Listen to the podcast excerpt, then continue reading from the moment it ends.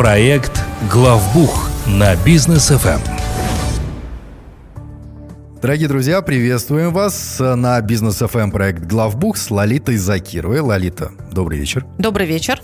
А, Лолита Закирова является у нас по традиции, да, и все еще пока точнее, а, основателем, руководителем группы компании Axis, которая занимается э, бухгалтерским аутсорсингом, аудитом, автор проекта «Главбух» на бизнес FM. И вот совсем недавно Рустам Тимирханович э, пришел и говорит, сон мне приснился, что Axis превращается в банк.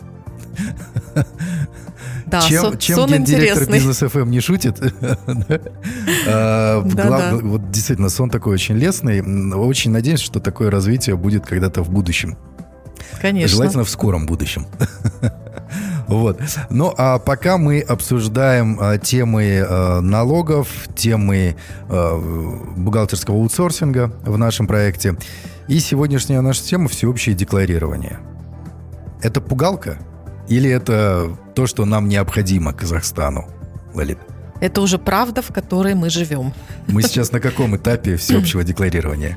Но мы прямо вот э, в серединке близимся к завершению. Потому что когда, когда нам говорили про всеобщее декларирование, и когда сроки сдвигали, нам казалось, что это где-то далеко. Но вот уже 24 год, он не за горами. Да. И на сегодняшний день у нас уже сдают декларации госслужащие, Мгм. У нас, в принципе, декларирование, оно несколько лет уже существовало до того, как вообще всеобщее стали декларировать, потому что есть определенные условия, при которых физические лица обязаны сдавать декларацию, даже э, абстрагируясь от всеобщего декларирования. Нужно смотреть кодекс, нужно понимать, какие у вас нестандартные операции происходят с вашей недвижимостью, вы открываете счета в зарубежных банках и так далее. То есть это все нужно ну, делать с умом, понимая не только ту выгоду, которую вы сиюминутно, может быть, получите, а и то, какая ответственность на вас возлагается как на физическое лицо в рамках действующего законодательства. Потому что, ну, мы знаем, да, пресловутое это выражение, что незнание законов не, не освобождает от ответственности. Вот Да. именно налоговые законы, они тут, наверное, впереди планеты всей стоят, потому что налоговые органы знают о нас иногда больше, чем мы сами. Мгм. На практике с такими ситуациями тоже сталкиваемся. И, собственно, всеобщее декларирование вот следующим шагом, с которым столкнется а, очень много физических лиц уже в 2024 году, а, это то, что будут сдавать декларации ИП и их супруги, и учредители, участники ТО и их супруги. Мгм. И вот об этом нужно подумать уже сегодня, сейчас всем этим людям, потому что какие-то вещи нужно спланировать, какие-то вещи, возможно, нужно сделать, а какие-то, может быть, наоборот, не нужно делать уже сейчас, в 2023 году. Ну вот, кстати, по поводу ИП, как им подготовиться к всеобщему декларированию? Ну, в текущей ситуации, наверное, первое, что нужно сделать ИП, это начать следить за тем, что вы получаете на свою личную карточку как физическое лицо. Потому что у нас огромное количество вообще индивидуальных предпринимателей в стране. И, в принципе, если вы только начинаете бизнес и максимально э, можете по всем параметрам именно как ИП стартануть, то это надо делать как ИП. Но то, как в итоге открывшееся уже ИП начинает вести непосредственно свою предпринимательскую деятельность, это иногда прям очень печально. Мгм. Потому что люди забывают о том, что есть деньги ИП, а есть деньги, которые ты как физическое лицо получаешь, что твоя карточка, которую ты открыл как физическое лицо, банковская карточка, да, и ты с нее делаешь переводы своим детям, родственникам. Это не карточка, которую ты можешь использовать в предпринимательских целях. И вот первое – это следить за тем, что вы получаете э, на вашу там банковскую карточку. Давайте Мгм. с этого начнем. Потому что сейчас, по-моему, уже нет ИП, у которых ну, нет банковского счета или банковской Ну да. карты. А, Встречаются, но очень-очень редко. Такие все равно есть уникумы, да. Э, Но, но тем не менее. Надеюсь, они не с серпом и в валенках ходят. Дело в том, что ИП всегда почему-то воспринимается как э, ведение предпринимательской деятельности да, но на меня никто не будет обращать внимания, зачем я налоговой нужен, и никто никогда ко мне ничего не придет проверять. Но как раз вот всеобщее декларирование – это, собственно, тот инструмент, который вытащит все вопросы в адрес ИП. Конечно, это не будет делать отдельный инспектор, и он, он не будет сидеть там перед компьютером и что-то пытаться глазами и ручками вытащить из системы. Это все делается в автоматическом режиме, это достаточно просто делается. А, ИП нужно сейчас уже начать обращать внимание на то, как налоговые органы с ним коммуницируют. Вы смотрите, у нас сколько мобильных приложений появляется. Да. А, у нас появляются различные методы, причем это закрепляется даже в налоговом кодексе, по которым методы коммуникации, да, способы, правильно сказать, коммуникации, а, которые налоговые органы будут использовать для того, чтобы связаться с налогоплательщиком. У нас есть такие кейсы, когда по, по СМС ИП получает какое-то уведомление Да. от налоговых органов. То есть на эти вещи нужно обязательно обращать внимание, потому что если вы уже открыли ИП, все, вы в лодке, вы уже Мгм. предприниматель, и вам уже не удастся а, от этого как-то отвязаться только потому, что вы решили, что вы маленький, вы никому не нужны, и никто Да. на вас обращать внимания не будет. Нет, так не работает. В этой стае скумбрии меня точно не заметят, я самая незаметная с- с- рыбешка.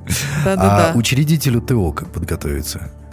Ну, э, для, для каких-то учредителей ТО, которые одновременно являются директорами, то же самое, следите за тем, что попадает на вашу банковскую карту. Э, Потом, э, чем тоже грешат учредитель, он же директор, это то, что воспринимают деньги ТО как личные деньги. А, ТО – это отдельное юридическое лицо. Мгм. Даже если вы там учредитель, и вы же директор, это еще не значит, что вы в любой момент любую сумму можете забрать и что-то на нее купить себе. Э, В теории э, это можно просто правильно оформить, и все это, в принципе, может произойти в те же самые временные отрезки, которые вы планируете. Но это не в таком формате, когда вы просто со, со счета ТО, имея доступ к банку, то перечислили что-то себе и забрали. А, Дальше, опять же, ну, всем, в принципе, физическим лицам нужно прям посмотреть внимательно на те активы, которые у вас есть. Это и недвижимость за рубежом, это и счета за рубежом, а, потому что все будет попадать. То есть всеобщее декларирование – это про то, что все, что у вас есть, вы должны будете подтвердить, откуда вы это взяли. Мгм. Естественно, мы все на входе будем сдавать так называемую как раз входную декларацию, когда мы фиксируем, что у нас есть. И благодаря как бы последующим декларациям, собственно, налоговые органы и будут определять, были ли у вас средства приобретать там те или иные новые активы, если у вас на входе было там задекларировано гораздо меньше.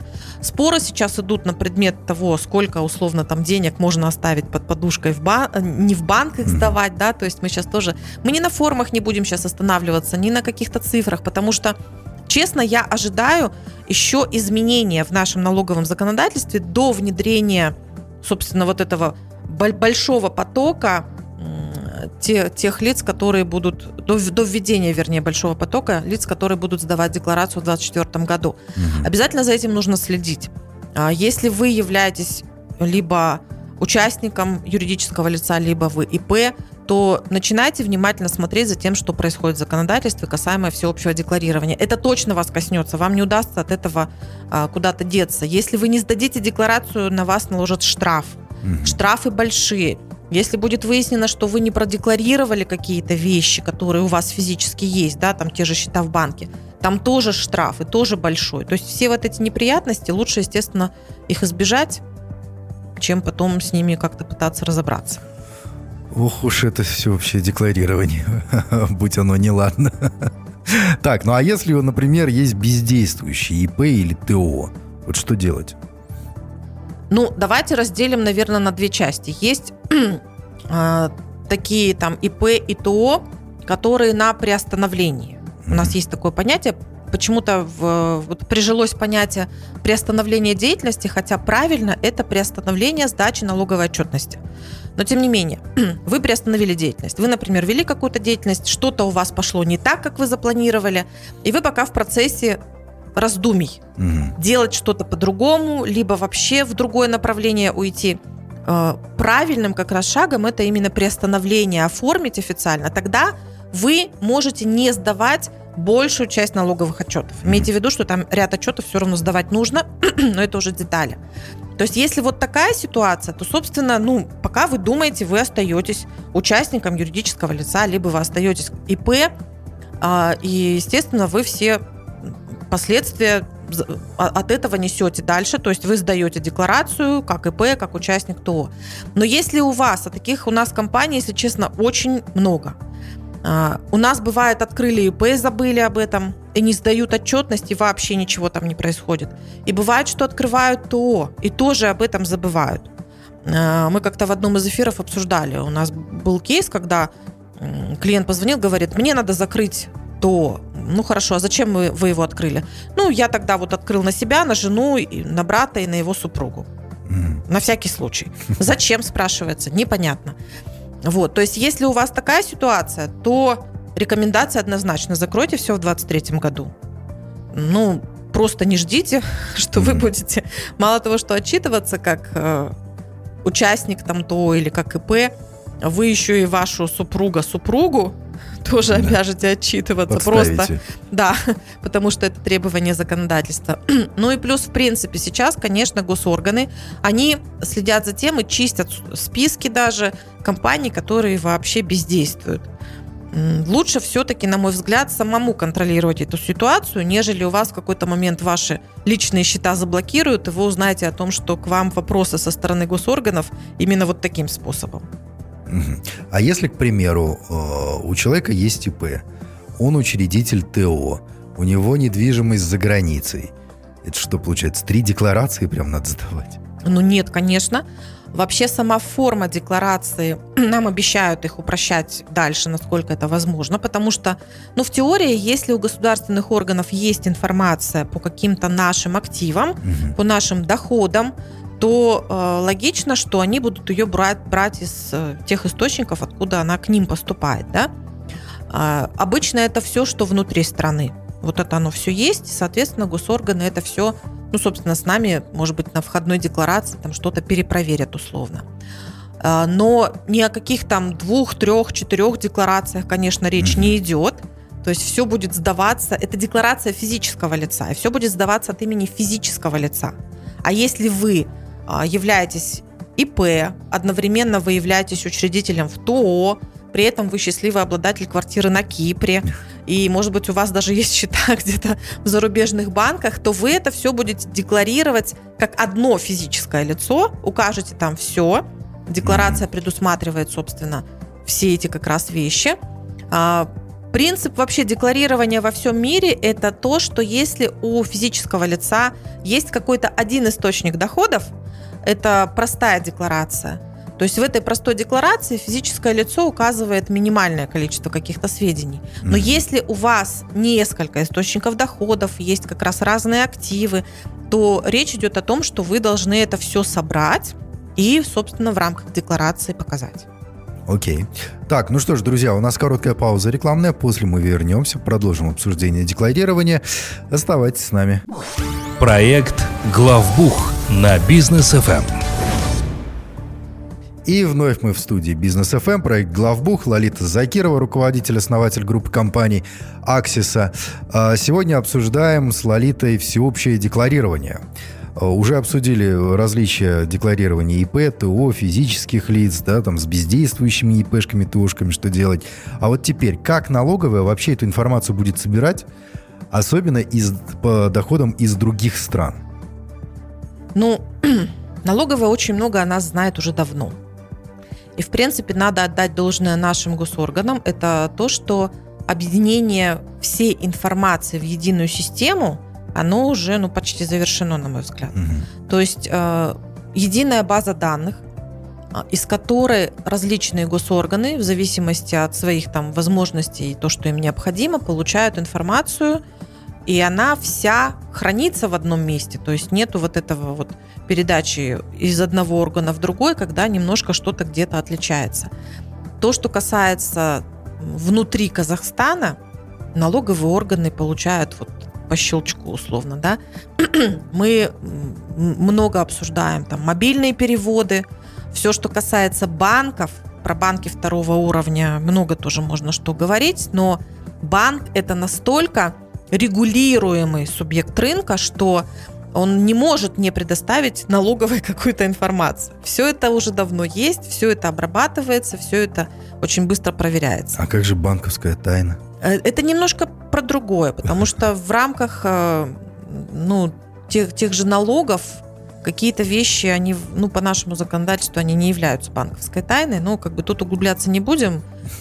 Нюансы банковского законодательства и требований регулятора, угу. они очень часто изменяются, тем более в зависимости там, от какой-то ситуации во всем мире в том числе. Если мы говорим про информацию из других стран, то Казахстан ратифицировал достаточно много международных соглашений – в рамках которых как раз Казахстан информацию по своим гражданам, которые имеют доходы, активы, счета за рубежом, а, будет получать. А сейчас процесс этот он донастраивается. Mm-hmm. В этом году уже начались точечно а, даже уведомления со стороны налоговых органов в адрес физических лиц, которые, к примеру, являются обладателями акций различных компаний, которые работают через э, посреднические компании. Ну, там брокеры у нас есть. Да, да, у нас есть брокеры, у нас есть сами системы, да, у нас уже многие, собственно, банки э, предлагают и рассказывают, как правильно инвестировать, да. То есть зачастую физические лица, начиная инвестировать, не сильно задумываются о том, что это в том числе чревато как минимум подготовкой декларации. А, от физического лица. Ну, то есть вернемся, налоговые органы, они эту информацию тоже получают. Угу. Они уже ее получают. И, естественно, это все ко всеобщему декларированию, когда уже все граждане будут сдавать декларации, эта вся система заработает полноценно. Не нужно думать о том, что, опять же, налоговые органы, наверное, ничего не увидят. Будет очень неприятно, если налоговые органы расскажут о том, что увидели почти по истечению срока исковой давности, потому что в этом случае будет еще и пеня за несвоевременное предоставление какой-то информации. Так что сейчас как раз то время, когда нужно все свои документы, все свои, собственно, записи, активы, информацию привести в соответствие, собрать как-то воедино, и либо учиться разбираться в этом во всем самому, либо искать тех людей, которые будут вам помогать всеобщую декларацию составлять. То есть сейчас уже гуляет такая шутка, да, что знания, которые нужны для составления налоговой декларации, они mm. гораздо больше, чем те знания, которые понадобились для зарабатывания денег в бизнесе, вот это, кстати, да. которые планируется декларировать. Ну, по нашей декларации у меня много комментариев. Я, я не в, в плане самой формы, а в плане подхода, потому что пока наше всеобщее декларирование, оно все-таки про декларирование доходов. Угу. А хочется, чтобы декларирование, оно было так, как это во всем мире, когда есть декларирование и доходной, и расходной части, и нормально, когда у тебя получается ситуация, что, к примеру, ты прям вот сильно выбиваешься со своими расходами, тебе государство возвращает какую-то часть налогов, которую ты переплатил. Mm. То есть у нас есть там пожилые родители, дети, то есть иждивенцы, которые в том числе, естественно, тоже являются, извините, потребителями какой-то расходной части. Но пока наша декларация это больше про доходы. Вот. Mm-hmm. Поэтому очень, очень хочется верить в то, что изменения, которые будут происходить в налоговом законодательстве, они будут касаться не только форм всех этих непосредственно там документов, которые мы будем заполнять, но еще и подхода концептуального. Ну, вообще, как бы всеобщее декларирование – это нормальная практика во многих странах. Просто то, что мы видим сейчас – это то, что на протяжении нескольких десятилетий оттачивалось в тех странах. Поэтому, конечно, сравнивать сложно нам, наверное. Но есть к чему стремиться. Но тем не менее. А по поводу аутсорсинга. А чем аутсорсинг может быть полезен тем, кто попадает под э, декларирование? Ну, в принципе, декларацию может составлять только профессионал который понимает, что там написано, как правильно и какие данные туда нужно вписать. А, делать это должен человек, имеющий как минимум сертификат профессионального бухгалтера и налогового консультанта. А, пока этого нет в законодательстве, но планируется даже закрепление на законодательном уровне, кто сможет, собственно, готовить эти декларации, для юридических лиц, для физических лиц. Ну, декларирование, понятно, что сейчас мы обсуждаем для физлиц, поэтому обращайтесь все-таки к профессионалам, Мгм. к людям, которые прошли обучение и которые смогут вам подсказать, как правильно, а, может быть, ту или иную сделку даже подготовиться к ней до того, как вы что-то соберетесь делать. На что обратить внимание? Какие документы вам нужно будет собирать? Потому что в, процессе декларирования вы должны будете у себя иметь под- пакет подтверждающих документов. Особенно Мгм. если вы будете э, декларировать доходы, при этом показывать, что какие-то налоги вы уплатили, например, в другой стране. То есть есть вот эти все нюансы, которые вам объяснит только специалист. У нас э, с прошлого года уже есть ряд клиентов, которым мы делаем декларации для физических лиц. Ну, так как пока это еще не всеобщее декларирование, то это, конечно, клиенты, у которых нестандартные, назовем так, операции. Да, это недвижимость, как раз счета за границей, какие-то брокерские платежи, э, купля-продажа недвижимости внутри Казахстана в сроке менее 12 месяцев и так далее. То есть мы с такими декларациями уже работаем. Мгм. И если, естественно, какие-то вопросы у вас, то, пожалуйста, обращайтесь. Вот, кстати, куда обращаться? Как позвонить, э, написать в Аксису? У нас активная страница в Инстаграм, Аксиса, нижнее подчеркивание, KZ. Каждый день там полезная информация и предпринимателю, и бухгалтеру, и для физических лиц там тоже много чего полезного. Можно оставить заявку там. У нас есть сайт axisa.учет.kz, там тоже можно оставить заявку, там много информации о нас, отзывы наших клиентов, и там в том числе можно в формате подкастов послушать наши эфиры, если у вас не получилось это сделать в формате онлайн. И вы можете позвонить нам по телефону плюс 7 744 744. Спасибо большое, Лолита. А, дорогие друзья, вы же подключайтесь к нам уже в следующий четверг. Там мы снова будем рассказывать о налоговых э, моментах, которые помогут вам вести бизнес, сдавать декларирование, правильно сдавать. И э, компания Аксис с удовольствием в этом поможет. Спасибо большое, всем хорошего вечера. Лолита, вам также хорошего завершения дня. Всем хорошего вечера.